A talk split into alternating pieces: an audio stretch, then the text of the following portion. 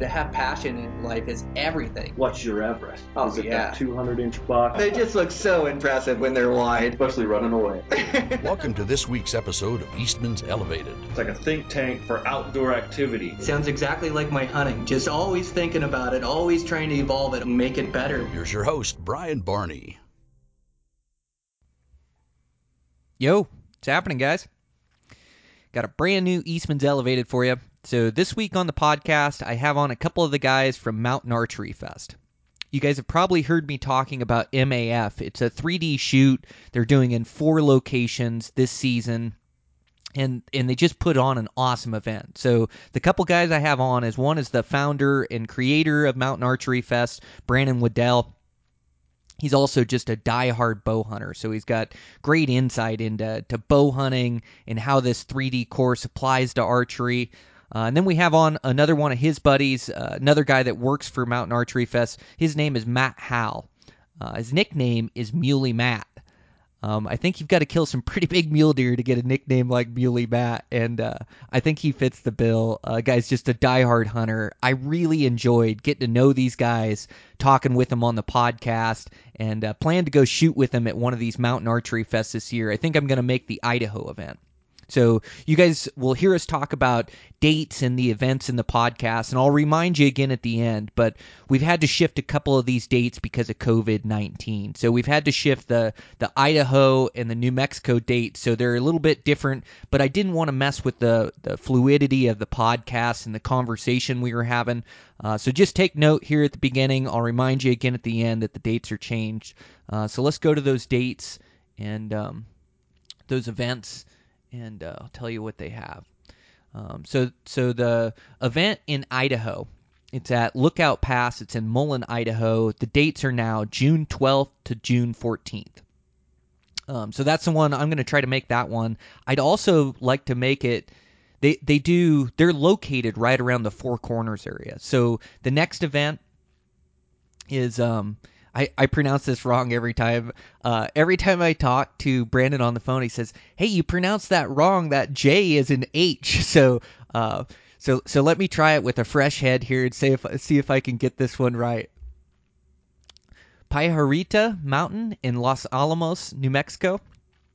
It was pretty close for me, so I'll I'll count that as a win. But uh, that event is in July tenth to July twelfth. Um, Pajarito Mountain, Pajarita. Pajarita, Pajarita. I think that's how we'll say it, or how it's supposed to be said.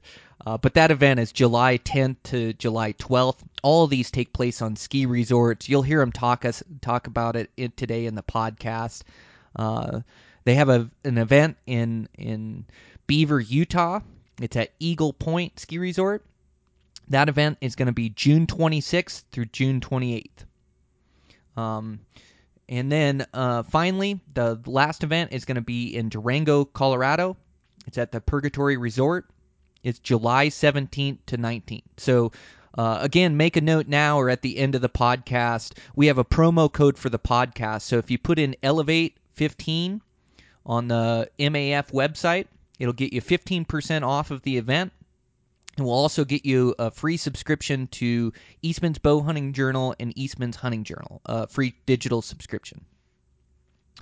Um, so, yeah, they're just great events. This is a great conversation today. Uh, we'll get into it. So it's it's Matt Howell, a k a. Muley Matt, Brandon Waddell. I'm your host, Eastman's Elevated. Here we go.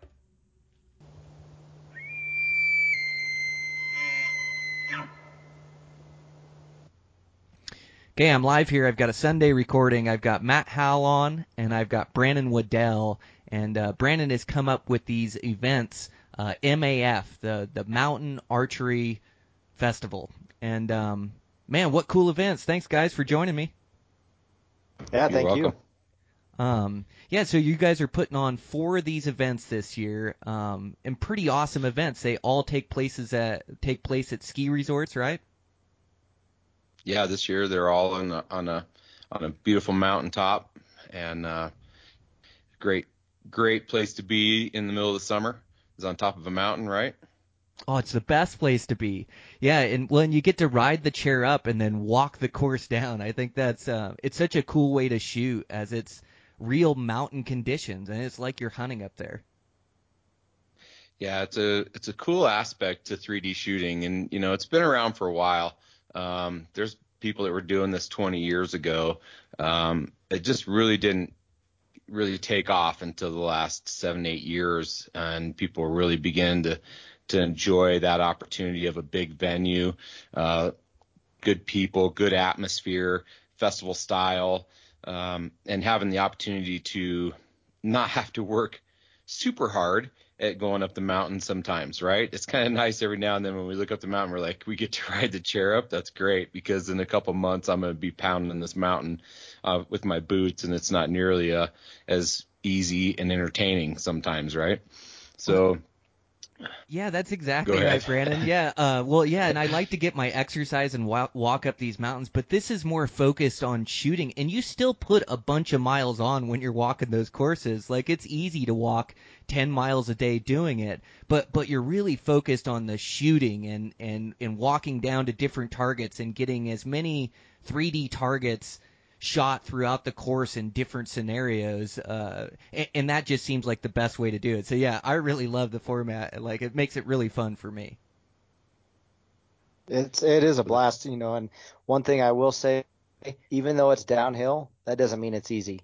You wouldn't believe the number of people that get off of these courses and say, I didn't think it was going to be that hard to come down the hill. So I will tell you, you know, get Get in shape, you know, keep your summer routine going, and, and come out there with a good set of boots, because even though it's downhill, you're still going to get a good little workout, and you're going to get to test those boots. Boy, that's the truth. Well, and it, it's just so wild. Like, uh, it, it's real life conditions. It's like hunting on the mountain. Like, you're always standing on uneven terrain, on rocky terrain. And like you say, you're walking so much through the day, you're getting fatigued. And then just the challenge of those courses that you guys set up, where you just have to thread the needle. Like, it's a really high degree of difficulty to thread it by a tree, or to thread it down a forty degree slope, or to take some of those longer shots. Um, man, it there is nothing better for your bow hunting skill than, than shooting these courses. Yeah, that's a fact. And, you know, at Mountain Archery Fest, we set up five or six different courses on the mountain, and each course has a different element of skill level. And so, and that's all the way down to, you know, how hard the hike would be going down, uh, to the shooting, uh, you know, and the idea of threading the needle, to distances, and, and also how we kind of set a target, um, in angles and, and things of that nature. So, you know, we have five different courses, so everybody can be challenged no matter the skill level or the discipline that you shoot. So it gives you something that you can be comfortable with shooting, whether, no matter what your skill level is. And then it always gives you an opportunity to step up, try another course, and challenge yourself a little bit more with a positive outcome, so that you can really come and enjoy yourself, have a good time. I mean, you know, we've got courses all the way from, like I say, beginning all the way to what I call um, stupid, if you will, um, to the point of where it's it's un to where it's unethical. It really is. As a bow hunter, it's an unethical course. You would never be making these types of shots in real life. Um, but I feel that a course like that also allows you to test those boundaries. It allows you to realize what you really are capable of doing, uh, and and then. It, you can relay that back to reality, and then that helps you make split split second decisions in the field about, oh, I can make this shot, and then you think to yourself, no, maybe I can't, you know. And so, not that you sh- shouldn't try at times, but I think that the three-day courses are where you try, right? That's where you fi- figure out what your true potential is. And so we always try to keep that in mind throughout building these courses. Um, You know, and Matt's always been a great, a great course builder as well. And so I've learned a lot from him in doing all this. And, and, um, and we just feel like we give the best rounded experience at Mountain Archery Festival. Yeah, that's for sure. You know, the one, one of the, for instance, one of the targets we had last year was a, was a deer with a mountain lion coming in behind. And, um, in real life, you're probably not going to be shooting a mountain lion that's behind a deer, but I guarantee you're going to run into situations where you may be, they have a herd of elk around you, and that bull's standing directly behind a cow.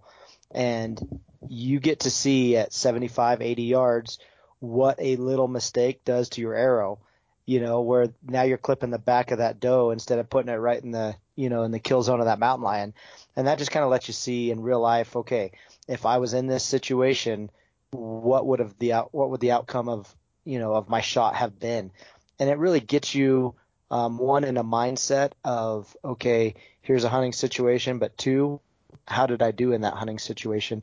Um, and it lets you know what you need to work on more before season comes, helps you to just kind of relax. And in, in each of those little scenarios, you know, I know when I was in sports, when I was a kid, coaches were always like, visualize the situation. And we want to visualize our shots when we take them.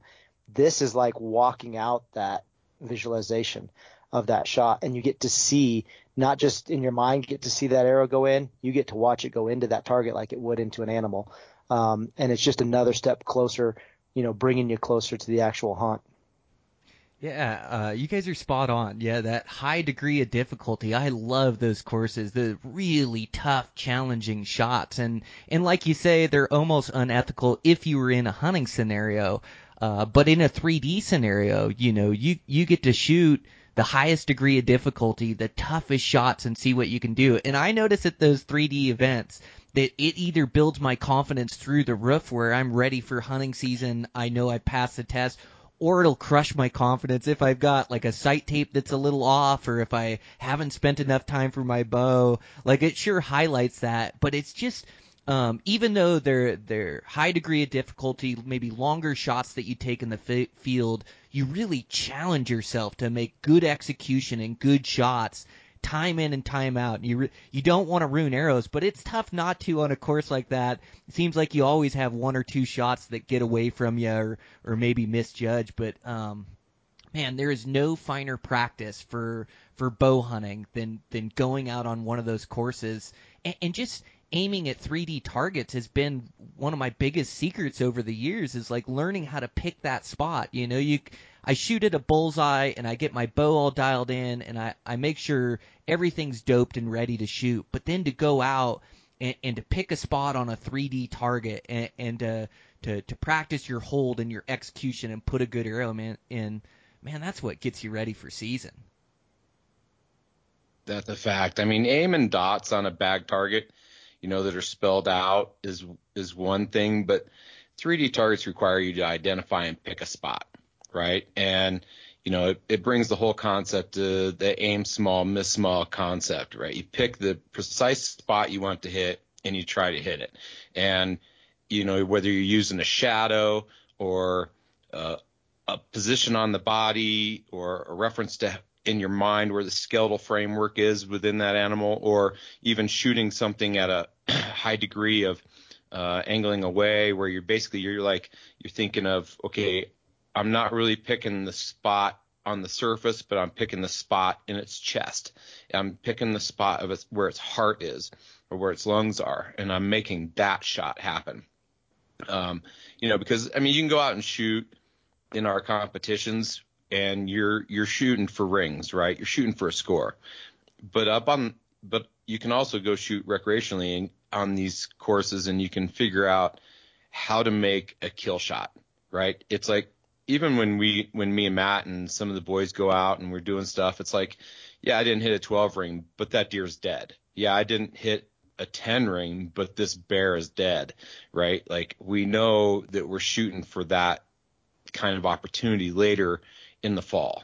And I think that that's something that people really need to understand about three D shooting, and how important that silhouette is in your mind when you make that shot repetitively on that silhouette of a target. It just, you know, like if I draw a goat tag, I'm gonna go buy a goat target.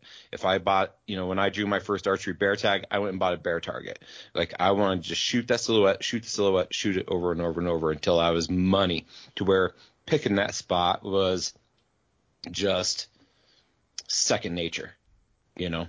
Oh, you're so right. And it, it just transposes to real hunting, just like practicing on those targets, and also angles of animals. And then, you know, the way you guys have it set up on these courses, there's animals in the shade, animals in the sun, animals facing left, animals facing right, animals angled or quartered away from you.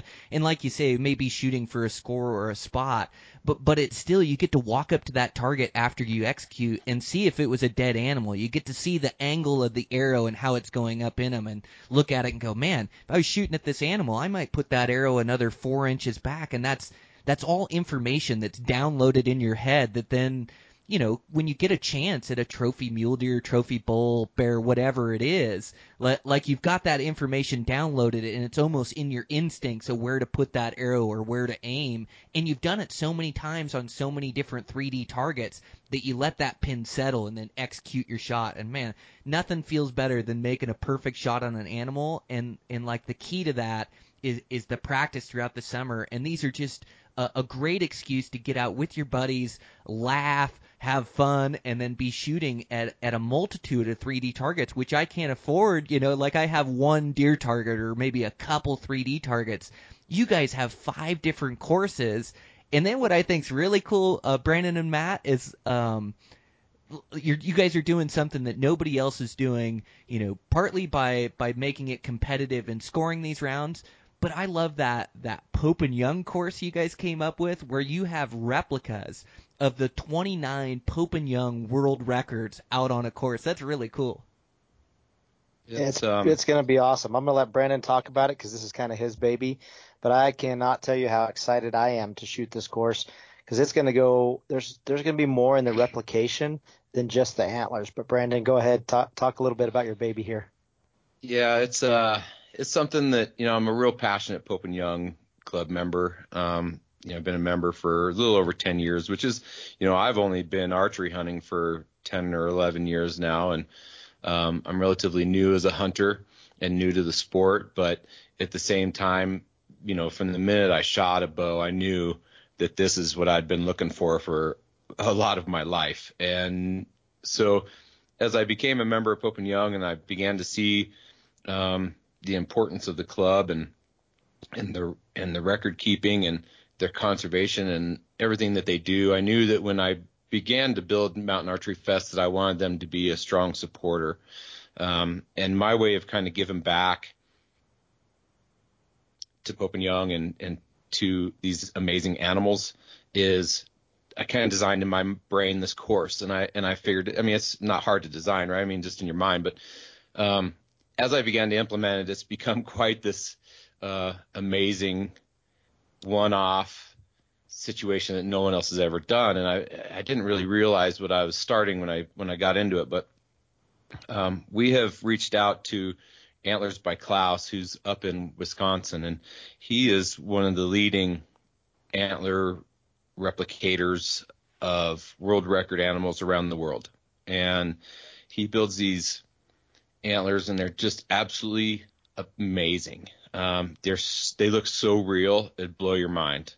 And we decided working with him that we would do this twenty-nine North American Slam, and um, it's it's it's pretty cool. So amongst these twenty-nine, these antlers, some of them are exact replicas, some of them are not exact. Um, some of the record holders, uh, I would have to pay extreme royalties too, to make them exact, but I can tell you that they are almost, um, they're pretty close to being replicas. They're so when you're looking at these animals and you're looking at these world records, they're going to seem, I mean, how many of you have ever shot a world record, right? I mean, it, I mean, all to all our listeners, how many of you have shot a world record? This is your chance to come out and shoot twenty-nine world records. Um, And the cool piece about this course is, is that it's an educational course. Every course on my mountain has a reason. It has a purpose for the archer. And this one is our educational course. And so at each one of these pins, there will be a sign there telling you about the animal, um, their name, their where they're at, how their species is doing, uh, a, a regional location map also on the sign, and and the topography behind all that on the sign also is in the general area where that world record was taken. And then on the bottom, we have a little bit about the shooter, a little bit about size, and, and a little bit of a story, two or three sentences that go with the for the shooter when he took this majestic animal. And really this course is a, not so much about celebrating the person. This course is about celebrating the legacy of that animal. And that's what I think is truly important in this Pope and Young Club and what they do. You know, a lot of people look at the record book and they say, oh, that's just, you know, it's an elitist book. You you got to sh- shoot this big animal to be in the book and all this stuff. And and really, I mean, if you shoot a one forty whitetail, you're in the top twenty-five percent of that book. That's not that that's not such an amazing feat in some aspects, right? So you need to remember that. And this is just kind of what this course portrays for me, is to get the shooters to realize that it's important to put these animals in this book. And it's because you took their life. They deserve to have their legacy carried on. And that is truly the importance of this course. And then the other cool piece to the course is that you get to replicate the shot that the world record holder made. And so you'll find it interesting when, as you shoot this course, um, the distances, the angles, uh, the positions they were in, whether they were sitting, kneeling, standing, um, and then also some of the degree of angle. We'll do our very best to replicate that piece. And so it's a really exciting course, really fun. Um, I mean, when you walk up to these animals and you see the size of, like, I mean, the moose is, that's the biggest thing you ever seen in your life. I mean, those antlers are ginormous. And uh, so it's just a really cool opportunity, really cool. What a great vision, Brandon, and to be able to put that all together. And then I like how you tied it all together with the information. Like, I'm not I'm not one to, to walk through a mu- museum, but a course like that, I could just walk through and just read about each one of those animals, where they came from, read a little bit about the shooter and learn a little bit about it. Um, man, how cool. And, you know, you talk about, you know, Uh, getting into the Pope and Young book. And yeah, I mean, um, I, I'm just a blue collar average bow hunter. And, you know, throughout my years of adventuring around on public lands through all the different states, you know, able to turn up some pretty nice critters and, and chase some even bigger ones yet. And I think that's the cool deal, is to be able to, to be there and see that world record mule deer, or to see that world record elk and see what it looks like on the head. Or you talk about the moose, just how big that thing looks. Um, you know, we have a vision in our head of what big animals are, but when you get a two hundred inch muley standing in front of you, the, the thing looks cartoonish when it's out there. So I can't imagine to see the world record on top of all of these different heads, learn about them, and, and then to replicate the shot with the angle that that hunter made. Man, I, I think that's just a great vision. Um, that's going to be really fun to shoot. Yeah, it's going to be a good time. Um, you know, it's it's a it's one of those courses that it, you will never forget. I can promise you that. And I mean, because there is just something about, I mean, would you even know what a four hundred plus inch uh, typical elk even looks like?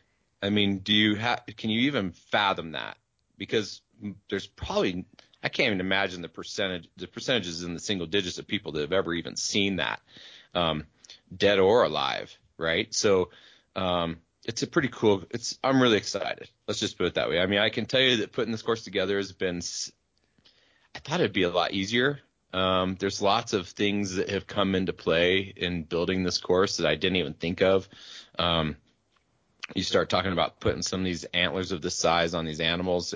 We basically have to completely restructure the – the neck and the heads of these three D targets. Um, we have to, I mean, we had to, these antlers are not cheap. Um, and they are, uh, they're not super rugged. So they they are breakable, um, in order to get them light enough to where they could sit on these foam targets and not, and, and not basically break these foam targets. We had to reconstruct them in a different materials that, and play with that over time, and that's been a challenge. Um, and now even just to transport these antlers um, around is turned into a, uh, uh, a little bit of a logistical nightmare, but at the same time we got it figured out. Um, we basically have to hang every one of these antlers on the wall or the ceiling of a trailer for transport. They can't be stacked. They can't be just laid in a trailer, right? They all have to have their own firm mounting position within the trailer, and that takes up a ton of space. And so um, it's been interesting as we work through this, and even to even to just get them insured um, has been kind of an odd thing to do, because these insurance companies are like, you're insuring what? And they're what? It, foam it's, horns. It's like they, yeah, well, they're not really, they're, yeah, they're not foam, but um, they're really cool composite of plastics okay. and fiberglass at this point. Yeah, oh, cool. They're really, it's, uh, it's a little bit more high tech than you might give it credit. Um, but um, pretty, it, it's just been an interesting course. It's, and we're really hoping that we can get people out to see it. We were supposed to debut um, our, our course at the Pope and Young convention this weekend in Chantilly, Virginia. And um, obviously we didn't get the opportunity to do that. Uh, Pope and Young Club had to, to cancel their convention like many, many people have. I know Matt here with S C I, Four Corners canceled theirs, and um, and our lo- some of our local shoots here, right? I mean, with what we're dealing with right now in, in the, this country and around the world has been a challenge. But um, we're really looking forward to having that opportunity in a couple months. Um, I was really excited to debut this at the Pope and Young convention. I mean, what, what a better place to do it. Right. Um, but, uh, you know, we'll, we'll keep her moving forward, and that's, you know, and we'll get there at some point. Everybody's going to get to see this course, I hope. Yeah. Well, that's too bad the event got canceled. It would have been a great place to, to debut it, but, but what a feat, uh, uh, the logistics that you've been able to put together to, to put this all in place. You know, we all have ideas out there, but then to, like you say, through the insurance and building them and, and permission and, um, just the whole deal. Brandon, you have put a lot of work to this. I'm glad you're in charge of the logistics, and I just get to shoot the course and think about how much fun it is. But yeah, man, that's, that's awesome. And so like the debut then would be, um, it looks like your guys' first event is, um, Lookout Pass, Uh, in Idaho, correct? Yeah, our first event is the first weekend of June in Idaho, and um, and we'll be there.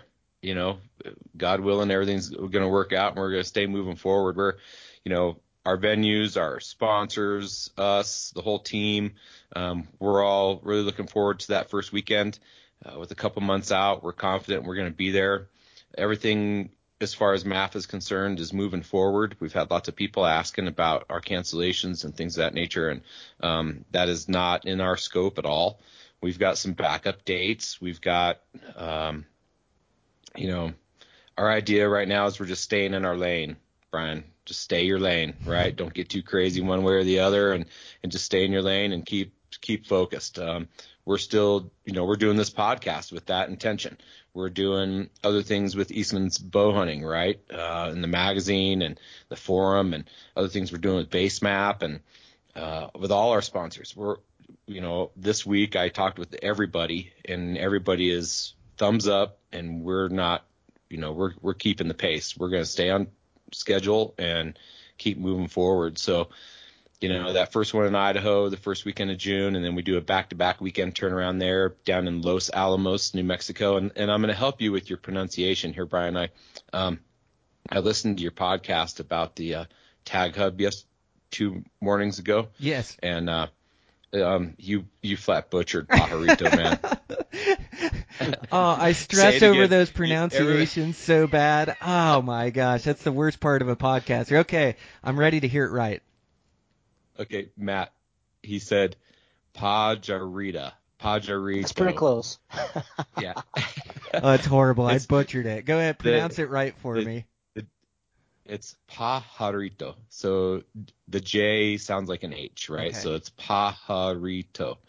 Okay, perfect. So that's that's in our second weekend of June. Okay. And then uh, our last weekend of June will be at uh, outside of Beaver at Eagle Point. And then our last event is at Purgatory Ski Resort outside of Durango on the third weekend of July. So, um, you know, we're we're keeping pace with all that, and we're really excited, man. I mean, we we can't be more excited about how well rounded out this festival is and everything that we have to offer for everybody is fantastic. So we're, we're looking forward to bringing it to the masses. Um, this is our second year. A lot of people don't know we exist, and so this is our year to uh, refine what we're doing and get people to realize we exist. So um, we're looking forward to it. Man, you guys nailed down some awesome spots. All of those are just beautiful locations. Yeah, I can tell you that, um, you know, they're they're awe-inspiring locations. Um, you know, each one has its own identity. Each one has its own um, set of logistical logistical um, situations we have to overcome. Um, it, they're each so different that you'll want to experience each one at some point in time. Uh, that was kind of the idea behind finding these different locations and uh, and working with these venues in particular. Is they're great to work with. Um, their amenities are are excellent, and but each one has a different feel. Like you say, you know, you go to uh, Lookout Pass in Idaho, you know, they don't, they're not a monster resort. They don't have on-site lodging. Uh, stuff is very close. They have, a, they have great food. We have great camping atmosphere. Um, so it's a little bit more low key of a resort, but then you can move your way into, uh, and that, that one in New Mexico are both very similar. Uh, town is very close by, so they don't really have lodging on site, but the, But the uh, the mountains kind of still give you that nice low key homey feel, and but then when you get to Eagle Point and uh, and Purgatory, I mean these are full blown resorts with more amenities than you can than you can imagine. I mean the comforts of home. So each one kind of has a little different scenario. Even the mountains are much different. The terrain, what we have to work with with setting up these animals, each one has a different identity that way too. So it's pretty, it's exciting. Man, that's really cool. And in these events, it it looks like they go the whole weekend. Maybe talk about uh, uh, some of the other events that go on at the festival. You talked about the camping, which I think is great. You know, where you can camp. Um, these are family friendly events too, where you can bring the whole family, right, Brandon? Absolutely. I mean, this is a family style setting. We we've, you know, we're, our mission is to bring a really strong foundation to the sport of archery and for each archer, um, you know, through youth, families, on not only a recreational level, but also a competitive level. Um, we just want to really bring strong values of ethics and heritage and conservation within the shoot as well. So within that, you know, between the sponsors that we have, Uh, the way that we set up these courses, not only recreationally, like I said, but also competitively, that's something that separates us from other national three D events is that we have both. You can, every person of every age, ability, um, and discipline, we have something for everybody.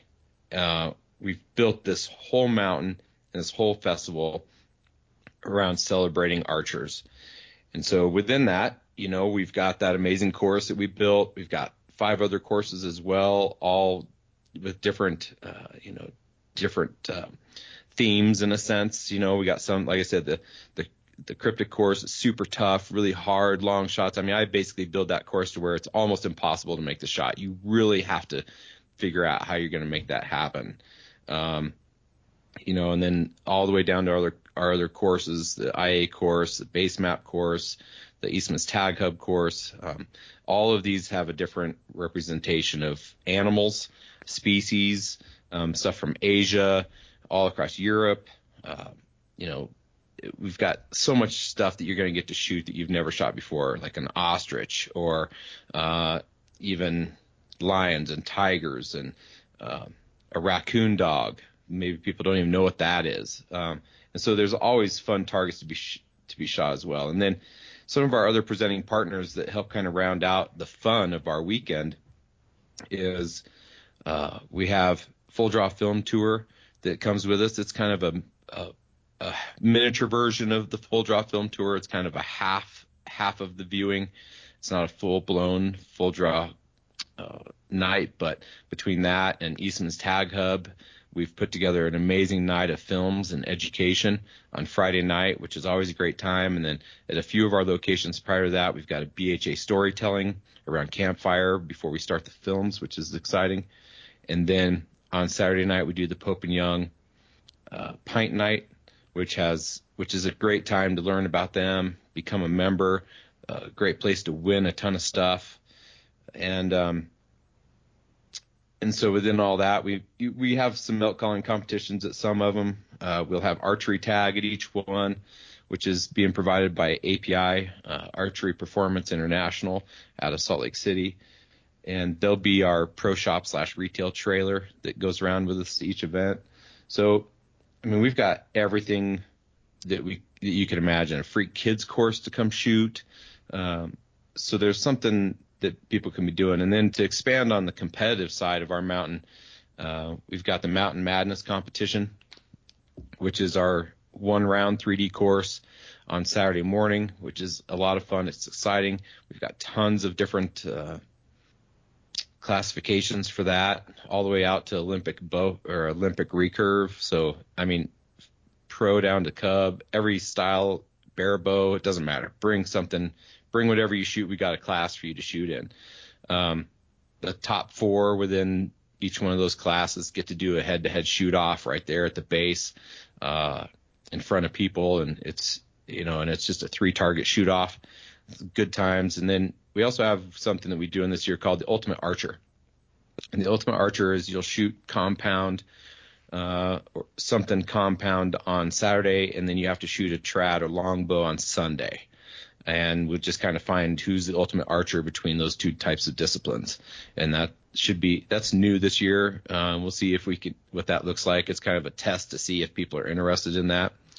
Uh, and then we also have another, we have a couple other competitions. So at Idaho and New Mexico, we have Train to Hunt coming, and they're doing their team format uh, at at our event. And so we'll have get to have all those uh, hunter athletes come and compete on the mountain as well, alongside with the other competitions and the recreational shooters, which will be a good time. And then um, and then at all four events, we also have the Baku Western Hunter uh, competition, where you'll get to use a Baku bike, e-bike, and you'll be riding this bike and through a course, and you'll also be doing physical challenges and shooting uh, throughout that course. And they have some amazing prizes they're giving away. And in fact, the top, the the number one man and the number one woman at each event will be put in a hat, and they you'll have a one in eight opportunity at winning a five thousand dollar e-bike at Purgatory at our last event. So.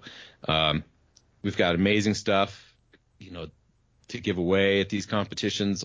We also do a cash payout on the Mountain Madness comp. I mean, there's so much for me to tell you. Like, I could just talk, talk, talk, talk, talk about how much we have for these archers and for these families to come enjoy. So I just encourage you to come and do and bring your family. We, I mean, we had people last year pushing strollers as quivers with babies in them on a couple of our courses that we set up because they were able to actually do that. Um, So, you know, we really try to keep that in mind when we build these mountains, that everybody can be included. We we think it's really important also that we aligned ourselves with Scholastic three D Association, S three D A. We're going to be doing uh, membership drive shoots at our first three shoots. But at Purgatory this year, we're going to have the first ever Western three D Nationals for S three D A. And I don't know if any of you keep track of that, but they're they're. national event that they have back east each year brings out twelve hundred kids to compete in the three outdoor three D nationals, and within that, three point one spectators come with each one of those shooters. I mean, that's a huge amount of people and a huge amount of traffic. And so breaking that up to where they now have an east and a west, and now their west is going to be in conjunction with our event at Purgatory um, that third weekend in July is going to be epic. There, it's we're so we're looking forward to that event so much, to see the youth that comes with S three D A into our events. We think that's super important for them to be a part of what we're doing moving forward with Mountain Archery Fest, because they're the future of everything we know, everything from archery competitively on paper, foam, and all the way leading up to hunting. And I think that that's just a an amazing Uh, organization that's doing great things, and we're really, really proud to have them on board as well. So Man, good work, guys. The the evolution of these events is amazing. And when you start to pull back the curtain and tell me all the, the inside information, it starts to stress me out. I am glad I just get to come and shoot and have a safe course that I could walk down. But, you know, a lot of the fun for me is just the community. Like, everybody in the, you know, that that enjoys the outdoors and enjoys these shoots and enjoys archery, the the community around it, you know, both with – With, with my group of friends that I'll shoot with, new people I'll meet, and then with like the the pint night, uh, the B H A storytelling, the, the the videos, you just meet such great people, and and and you don't really think about it as connections, but it really is. As you start meeting people all over the United States, pretty soon you meet somebody that's from the Four Corners area or from New Mexico that says, hey, yeah, why don't you come down and try to hunt this unit, or you know, just the uh, the networking that you get to do and the fun of being around like-minded people and, um, you know, like shooting that the, the world record course, the Pope and Young world record course, and to be able to rib my buddy when he misses that giant mule deer, you know, that's hilarious. It's I have so many laughs and so much fun in a weekend of these events that, that it's just become – It's become something that, that's a priority to me. I, I tell the difference when I walk away from a weekend of shooting that I improve my shooting skill. I am closer to being ready for season. And the way you have these events scheduled in that June, and then um, you, you've got the last one in July, they're just perfect dates to like get everything ready and fine-tuned for hunting the mountains. And, and um, like I say, I always walk away like having this incredible good time, but I also walk away with improved shooting skill. And so, man, it's just so cool what you've put together here. So I, I'm going to try to make the one in, in Idaho at Lookout Pass. Uh, Matt, are you going to make that one? Um, I don't know yet what my schedule is going to be looking like one hundred percent. I know I might end up skipping that one just so that I can get down to New Mexico and kind of get a head start on that setup, since it's a back-to-back um, on that one. But we'll see. Um, you know, I run a small business, so I still have to keep that in mind. Um, but we'll see. I'm going to – I'd love to make it. I'd love to make all four, but we'll, we'll just have to see how it goes um, as we get closer to the events. Yeah, it would be really fun to shoot around with you, and then I'll I'll have to connect with you, Brandon, at that one at, at Lookout Pass. But yeah, what amazing events you guys are putting on. I just I can't imagine the logistics and what you guys uh, have to put together. Like I say, I'm just looking forward to getting there and improving my shooting skill and having some good laughs. But uh, man, it's just awesome. I, I I'm really impressed with these events you've put together in a short amount of time. Like you say, this is only your second year doing these events. Yeah, it's. Uh, I'll tell you, it's. It is challenging. I, I can't say it isn't. Um, you know, as Matt can attest, even as S C I puts on local shoots here, um, there's a lot of organization that goes into that. You, and then when you times it by five courses and the venues and um, emergency plans and uh, and sponsorships and you know and it's just. It, everything that goes into it, and then you times it by four, and you know it's and it, you wish you could just times it by four, but then you actually times it by sixteen, because then you got each location has its own four people that you're working with between lodging and special event manager and and mountain ops on you know and and and then first aid, like I said, and then it's it's something. I'll, I'll be honest, um when I you know when I got into it, I didn't realize Um, quite how much detail there really was involved in some of this on a big scale. And, uh, but, excuse me there, but I think that uh, it's rewarding at the same time, Brian, when you're at these events and you're getting to meet these people going up on the lift and, and they're coming down, these big smiles and a couple arrows gone, and they don't even care, and they're super excited, and they thank you so much and tell you what a great job your family's doing and and how well your board is done and the venue's amazing. And um you know I mean, it just gives me chills talking about it, because there's nothing more rewarding than making people happy and to and to give them the setting and the settings in which they're finding some of that happiness and that reward and those connections and the camaraderie and even the strengthening of their own families and, and stuff. It's just, it just fills your heart and and your soul up to where when you're grinding, setting one hundred sixty targets on the mountain with your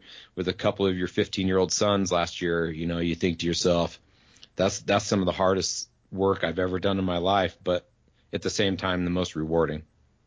Oh man, the the feeling when you pull off a good event has, has got to be uh, overwhelming. Well, at least now you know what you're getting into a year behind you, and, and uh, sounds like you got a yeah. great plan for these events. So um, when guys are located around one of these areas or want to plan for a weekend down there, uh, what should they do to, to get ready to go to one of these?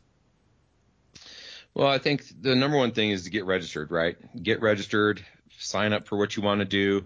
It's not difficult. Get on mountain archery fest dot com, uh, click on the venue you want to go to, and then when you get over there, just decide whether you want to compete or not. Um, the best thing to do at these events is to go, is to come for all three days, uh, the, to get the, to really get the feel of what we do and, and the energy behind all of it, and to experience it. You know, you come up, you come on Thursday evening, you jump out there and shoot for fun on Friday. You can easily shoot a couple courses in a day, no problem. Stick around Friday night for film, Full Draw and, and Eastman's Tag Hub's films, and and then wake up Saturday morning and go compete. Go compete in something. Do Train to Hunt. Do the Mountain Madness Comp. Do the Baku Western Challenge. Do something like that. Test yourself a little bit, and then you know. There's also an opportunity, even if you do one of those events, that you could still go up and shoot a course that afternoon, uh, aside from the one you shoot in the competition. And then stick around and have a good time at pint night. Have, meet some people, network. Like you say, find some people that live in the area. Figure out where you're going to hunt in Idaho, um, you know, and, and talk to people. And then on Sunday, go out and shoot recreationally again, a couple more courses. And you, you'll, you will have almost shot the entire mountain if you stick around for three days. And you know, for one hundred twenty-five bucks, that's that's a value for what you're going to take away from this weekend. You know, we don't charge anything extra for pint night. We don't charge anything extra for Full Draw. It's all inclusive in your ticket price. So just, you know, get signed up and get ready. And then when you come, bring a backpack, bring your arrows, have your stuff tuned up, ready to rock and roll. Bring a good pair of boots, sunscreen, rain gear, um, you know, a puffy. I mean, a lot of these mountains, even though it's the summertime, are above ten thousand feet. Uh, you know, weather can change in a heartbeat. Uh, and so just be prepared as you would be going out on a hunt. I mean, you don't have to be extremely prepared. You don't need to bring your sheep tarp and your food and your, you know, all your stuff, but at least be ready weather-wise. Yeah, I, and, I think that's and then great. Just come with a, yeah, and then just come with a positive attitude. Just come, just come with a positive attitude and come ready to have some fun, because um, that's what we're all about. And I think that that pretty much rounds it out. When you say, Matt, did I miss anything? Uh, a couple things. Um, I got to um, reiterate what Brandon was saying about shooting multiple days. I didn't talk to one person last year who only shot one day that didn't regret not coming up for a second or third day. Um, It's just there's so much to take in. It's so worth it to make a, a long weekend out of it and be there for all three days. Um, but the other thing, when you come, make sure you bring the insect repellent, because that time of year there's there's there's mosquitoes everywhere. Oh, that's right. What, at pur- yeah, at Purgatory last year, our, uh, comp- our we do a competitive course, and our competitive course is on the base of the mountain. So if you compete in one of the comps, it's it's a course that doesn't go up and down the hill, so it's on the base. And the one at Purgatory last year, the the space where we have to set that um, is close to a couple of stagnant ponds. And uh, man, I'll tell you what, these poor competitors. If I didn't, we set a really short course for these competitors, and it was really difficult for a lot of these pros and and and some of these guys to shoot something that was that was short and tight, um but at the same time, I mean, they shooting scores were down a little bit because they were just getting eaten alive. I mean, they had to actually stand there and focus on shooting this target while they're being, you know, swarmed by and I mean swarmed by mosquitoes. It was a little bit crazy. Um, but they all they all said, hey, you know, go to Alaska. Go to Alaska and, and go hunt. You know, you're going to be hunting in these mosquitoes. This is what it is. I mean, so it's funny how um, even that translates, Matt, right, to being like real life hunting. Yeah. But if we didn't anticipate that. Matt, what what great two points. You are paying attention over there. Yeah, the, uh, both of those. I've made that mistake of only shooting one day at, at, a, at a three D shoot, and I always wish I'd stay for the whole weekend, and I have so much more fun when I make it the entire weekend. And that's the other thing I totally forgot about is that time of year, all of these ski resorts are evil with mosquitoes. It's just the way the mountains are, and I run into it, you know, early season muley scouting and uh, – you know, you don't you don't always think about it because when you're up in the mountains in September, it's such a nice, enjoyable time. And every once in a while you'll run into mosquitoes, but for the most part there isn't any bugs. And so, yeah, you get up on a on a on a scouting mission and you don't bring bug spray, or get out on a shoot and don't bring bug spray, you are in trouble. Those are Satan's little creatures. I remember bivy sacking and just having them eat through my screen, and uh, I look like an elephant man on my face, just getting twenty, thirty bites. So that is a great point. Um, and, and it just seems like they're bad at different times. Like, um, you know, throughout the, the middle of the day, they're not bad, mornings and evenings, but um, – yeah, definitely two really good points to make sure you're prepared and bring that bug spray. And I think what also these each one of these locations and venues have to offer is there's all there's so much other stuff to do in the area. I mean, I would highly encourage the families to say, hey, you know what, we're taking the week off and we're going to make a family vacation out of this deal. And on the end of our family vacation, we're going to shoot.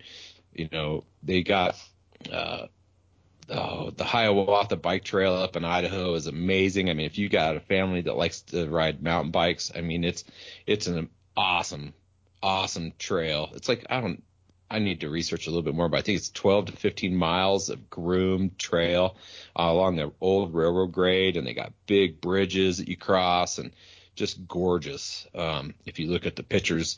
So I mean, there's lots of things to offer.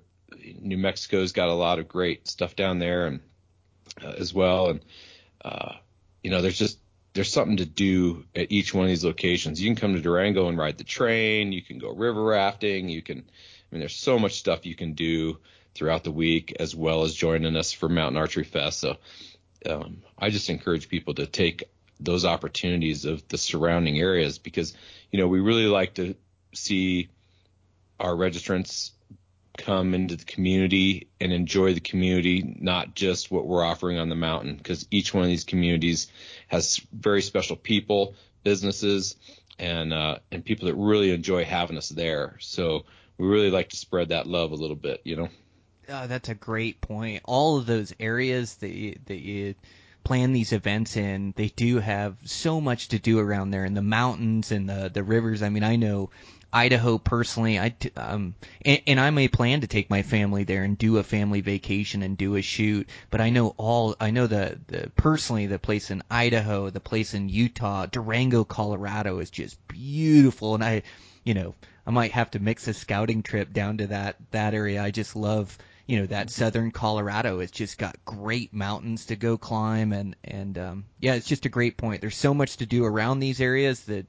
Yeah, you could you could very easily plan a whole week and take your family with you and enjoy what's around those places. Hey, Brian, just to clarify, we don't have any animals down here in Southwest Colorado, so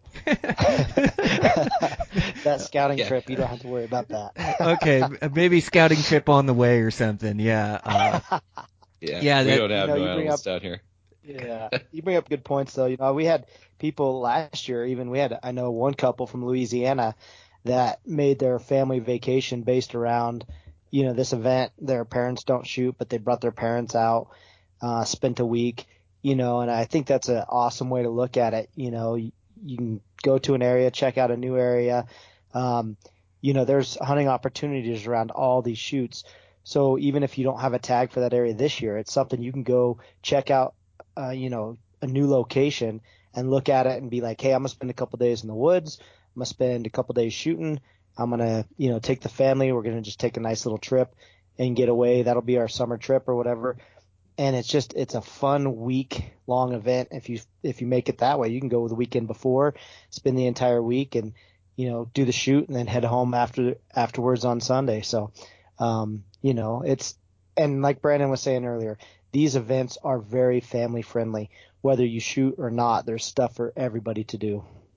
And how cool. Mm-hmm. Well, yeah, and I, I do like the, the places where these events around, but gosh, it, as you travel the nation at different times and you look up, there's nothing like seeing it with your own two eyes. And I know, you know, even some of those spots, you know, driving through to, to Colorado, I'll drop down through Utah and drive on the edge of the Ponsagon, some of those Zion and Panguitch Lake and through the Beaver unit. And I'll just stop and throw my glass up there.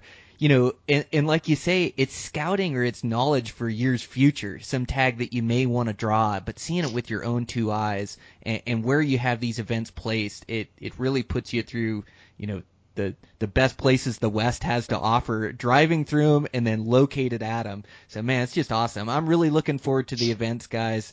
Um, man, thanks a bunch for coming on and, and telling me all about it. Um, what what are you guys' plans for season? Um, you've got two fifteen-year-old boys, Brandon. They got to be keeping you busy. Well, Brian, I have nine children. Um, and uh, wow. So, um, yeah, you know, I've we've got nine children, mine, yours, ours, and theirs. Um, my oldest and youngest are adopted. Uh, but no, we're we're a busy family for sure. Um, you know, they're they're definitely. Uh, one turns one turned sixteen, the other one turns sixteen here in a couple months, and I've got thir- one that just turned thirteen, and um, and then of course my daughter just came back from college because they closed down the colleges, right? So I got a nineteen-year-old back at home now, and so with the four of them, it's nothing shy of a good time. But uh, I can tell you that uh, you know we've got we've got a few hunters in the family, and we're all looking forward to this fall. Uh, we're looking well, everybody's looking forward to going out and doing these events. We do it as a family. My kids come, my mom comes, my wife runs registration, and then, you know, Matt and Jason and some of the guys on the board, they come and help us with these events as well. And uh, it's just a, a, a nice tight-knit family that does this and puts this all together. And um, but we're really looking forward to getting to the fall. I, I put a post up yesterday of uh, me and a couple of my kids when we were out elk hunting uh, this this last year. And, man, I'm really – when you're sitting around the house a little bit too much these days, you kind of start thinking and daydreaming about those times and, and looking forward to those that are coming, right? And so uh, we're all kind of getting ready to put in for tags and see what we get out of Colorado and maybe something out of New Mexico and stuff like that. And so I know that Matt is all, you know, his family, they've been shed hunting in New Mexico and doing well. And so uh, we're all looking forward to what, what the future has to bring. Man, uh, nine kids and in control of these, um, all four of these shoots. Uh, Brandon, I think you're really good in controlled chaos. I think you're, I think you're perfectly suited for your positions. Oh, yeah, you great. know, it's uh, it's crazy when it's almost like the quieter my life is, the more unsettled I get. Um, you know, because there must be something wrong. Uh, when you have that many kids running through a house at one point in time, man, it used to be complete chaos here. It was just, it was unbelievable, but uh, it settled down quite a bit, and so we're we're excited about doing these events. And you're right, um, I, I'm pretty well suited for this kind of chaos. I I enjoy it. I uh, I enjoy figuring out how to how to plan it and execute it and learn from it and improve it and be in the midst of it. I think uh, you might you might call me a, a drama king maybe in the archery world. Oh, that's great. Well, and, and uh, Matt, uh, it's real a pleasure to meet you as well. Uh, your nickname is Muley Matt, and you're you're located down in the Four Corners area. Um, man, sounds like you've already been turning up some good sheds. Some um, some big bucks been been turning up down in that country, huh? Oh yeah, there's you know I feel blessed that I was born and raised here, and you know kind of grew up in a mule deer mecca, and uh, I have been. blessed enough to we talked about world records earlier. I've been blessed enough to see with my eyes a couple bucks that would definitely push that envelope as world record um, when it comes to Pope and Young. Um, I, none that I ever got to hunt, but bucks that I've you know got to watch, um, and it's pretty incredible. Um, just mule deer are definitely my passion, uh, but I love hunting, and I'm not too far behind Brandon. I've got between my girlfriend and I, we have seven kids. Um, wow. So, okay. So we have a busy fall uh, coming up as well. Um, I think for us, you know, archery season is, is a chance like for Brandon and I to get out on our own, but I mean, as our kids are getting older, I mean, his kids are now archery hunting as well. And, um, and it's just, it's a huge deal for us just to share our passion with the next generation. And, um, you know, we, we put in in all, all the states that we can, that we can afford to put in for, and, you know, hope we draw something good. Um, we've got a buddy, uh, Jason, he's on the board. He drew an outstanding Arizona elk tag. So, oh, you know, man, September's already looking, right. So September's already looking good. You know, we're going to take some time and go help him out with that hunt. Um, but you know, it, a lot of it just depended on what we end up drawing, whether we get some good New Mexico tags. I drew a great, um, late season archery deer tag last year in New Mexico. That season actually took place January first through the fifteenth. Um, and so I'm hoping to get, you know, back down there. I'd love to draw that two years in a row, especially after everything I learned last year. But, you know, in reality, just getting out in the woods, spending time with friends and family. And then I, I encourage everybody not only to get out with their friends and family, but get out there by yourself some to, you know, take some time to really, you know, get out in the woods, let everything be quiet, learn who you are, what you're made of. Um, and it'll really change your life when you get back and, and get around your friends and family, and it'll make you more confident realizing, hey, I can get out there and do it myself. So, um, you know, it's, our fall is always busy, but it's always something we, we so look forward to when it comes to the hunts, um, whether we're chasing two hundred inch muleys or like last year, uh, my dad, Brandon, Jason, and I all put in together in Utah, and I think uh, we were chasing one hundred forty inch muleys, but we still had a blast doing it. So yeah, just get out we there. We had a good time. Yeah, well said. Um, that's what it is. Uh, that's what it's all about. Uh, you know, out having a good time, resetting, and I think it's important what you say too. Like uh, I've got two daughters and a and then a family, my dad and, and uncles and people that I like to get out throughout the year and friends and things. But it's also important to get out by yourself and um, get some alone time out there and get chasing your de- dreams and chasing some big muleys around. So uh, well said, guys. I've really enjoyed getting to meet you, and um, I look forward to seeing you in person there at Idaho, and, and uh, hope you can make that one Matt, or I'll, I'm sure I'll run into you at a different time. So thanks a bunch, guys. I really appreciate it. Thanks, yeah, Brian. We appreciate you having us on, Brian. Thanks so much, and I look forward to meeting you up there in Idaho as well. And uh, just wanted to throw a, a huge shout out to Eastman's, man. You, thanks so much for having us on. Thank you, Brian. Thanks for the opportunity, and uh, to all you listeners, we just really look forward to meeting each and every one of you. Come out, find us, say hi, come shoot, and um, let's enjoy this amazing sport together. Sounds like a plan. Right on, guys. Thanks. All right, all right. Brian, bye. Yeah, good going, guys. Man, that was awesome. Sweet. Cool. Yeah. All right, guys, that's a wrap.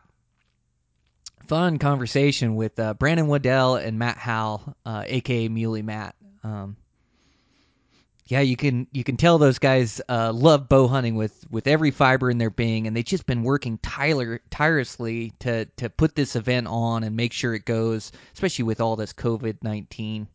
So ready to be over this stuff and get this economy back rolling, get life back to normal here, and get these events off. So I know they've got approval on these events. Again, a couple of the dates have changed than what we talked about in the podcast. So I'll go over those dates. I'll pro- I'll try to pronounce Pajarito again. Oh, I messed it up again. Boy, Brandon's going to get after me for this one. Uh, but uh, they have some great events. It's going to be really fun. I'm going to try to make that Idaho event. So um, the first event is uh, Lookout Pass in Idaho. It's in Mullen, Idaho, June twelfth to, through June fourteenth. Uh, the next event is Eagle Point in Beaver, Utah, June twenty-sixth through twenty-eighth. The, the third event, Pajarito Mountain, Los Alamos, New Mexico, Ju- July twelfth through July tenth through July twelfth. It's going to be an awesome event, even if I can't pronounce it. Uh, and the final event is going to be at the Purgatory Resort in Durango, Colorado, July seventeenth through nineteenth. So thanks to those guys for coming out and doing the podcast. Again, if you want to get fifteen percent off, uh, punch in Elevate fifteen in their promo code. Uh, you can take that fifteen percent off, and then you'll also get a free digital subscription to E B J and E H J. Um, so thanks to those guys for putting on this event. Uh, like I say, it's just the absolute best practice you can get before season. Uh, so I know I'm going to try to make some of these and, and uh, definitely be shooting some three D targets to improve my game. Uh, so give them some love, and thanks to those guys for their support.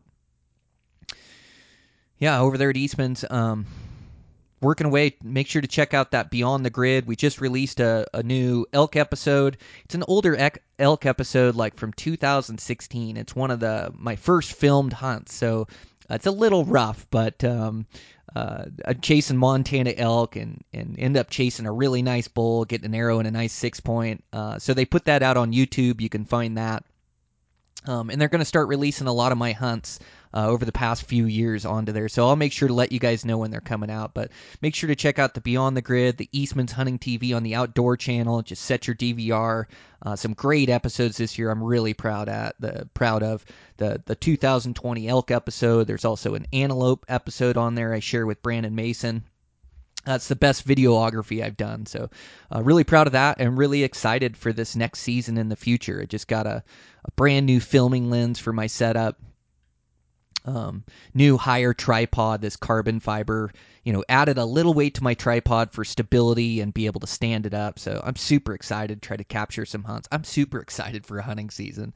I absolutely cannot wait. I need some big adventure in my life. I need a ten day backpack hunt. Um, I already drew one New Mexico late season tag, really hoping for an early season tag. I'm aggressive, put o- put in all over the nation, but my hunting season is starting to shape up with all my general seasons and, and easy draws. So, um, yeah, just hoping for a good early season high country mountain muley hunt. So we'll see how I do. Uh, results are starting to come out. Montana just released their moose, sheep, and goat. I blanked another year on those, but all I can do is just keep putting my name in my in, in the hat.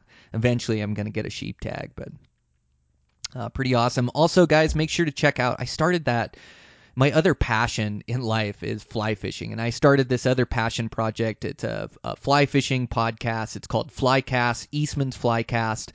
Um, it's got its own page, it, its own site. You can find it anywhere. You can get podcasts. Uh, I also have an I G page on it. Um, so, yeah, I'm trying to see if I can make this go uh, adventure fly fishing, um talking about my personal journey and having on good guests. So it's gone good so far. Uh, it's just in the early stages, just trying to grow an audience. So uh, any guys that fly fish, check that out. Any guys interested in fly fishing, make sure to check that out. And um, super excited about the Eastman's Elevated podcast. Uh, got some great episodes coming up for you guys. And then um, lining up some some really good guests as I'm going to get a bunch of recordings here this summer with, with knowledgeable hunters and, and try to get you the right pertinent information for the right season, uh, as I know you guys are getting so excited uh, for fall like I am. Just absolutely cannot wait. So uh, thanks, you guys, for the support on this podcast. Uh, it's, I'm just humbled at it, and um, I sure appreciate it. Uh, support, the reviews on iTunes really help me out. And uh, also the support on the, the I G page where I can let you know what's coming up on the podcast. And, and also, you know, that I G page, it's not only for me, it's for you guys. I, when I have a big following on that I G page, it's easy to reach out to to really good guests, and they can see that, hey, people are listening into this podcast. This is maybe this is something I should do. Uh, there's so many podcasts out there nowadays that it that it separates us from the other guys. So, um I'll continue to to post as much good content on there as I can, and um, we'll keep growing this thing. So thanks, you guys. I appreciate it. Um, oh, I did not get that solo done this, this week. I I just been so busy. I had to rip off a roof yesterday, and we're trying to frame a place, and so um, I had to help a buddy this weekend pour some countertops. So I've just been so busy, but I need to sit down and do a solo hunting podcast. Also going to do a solo fishing podcast.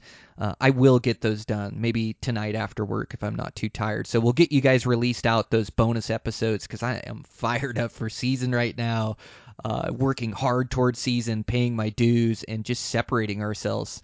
Um, so, yeah, super excited. I will get that done here before I release the next podcast. So I'll talk to you guys later this week.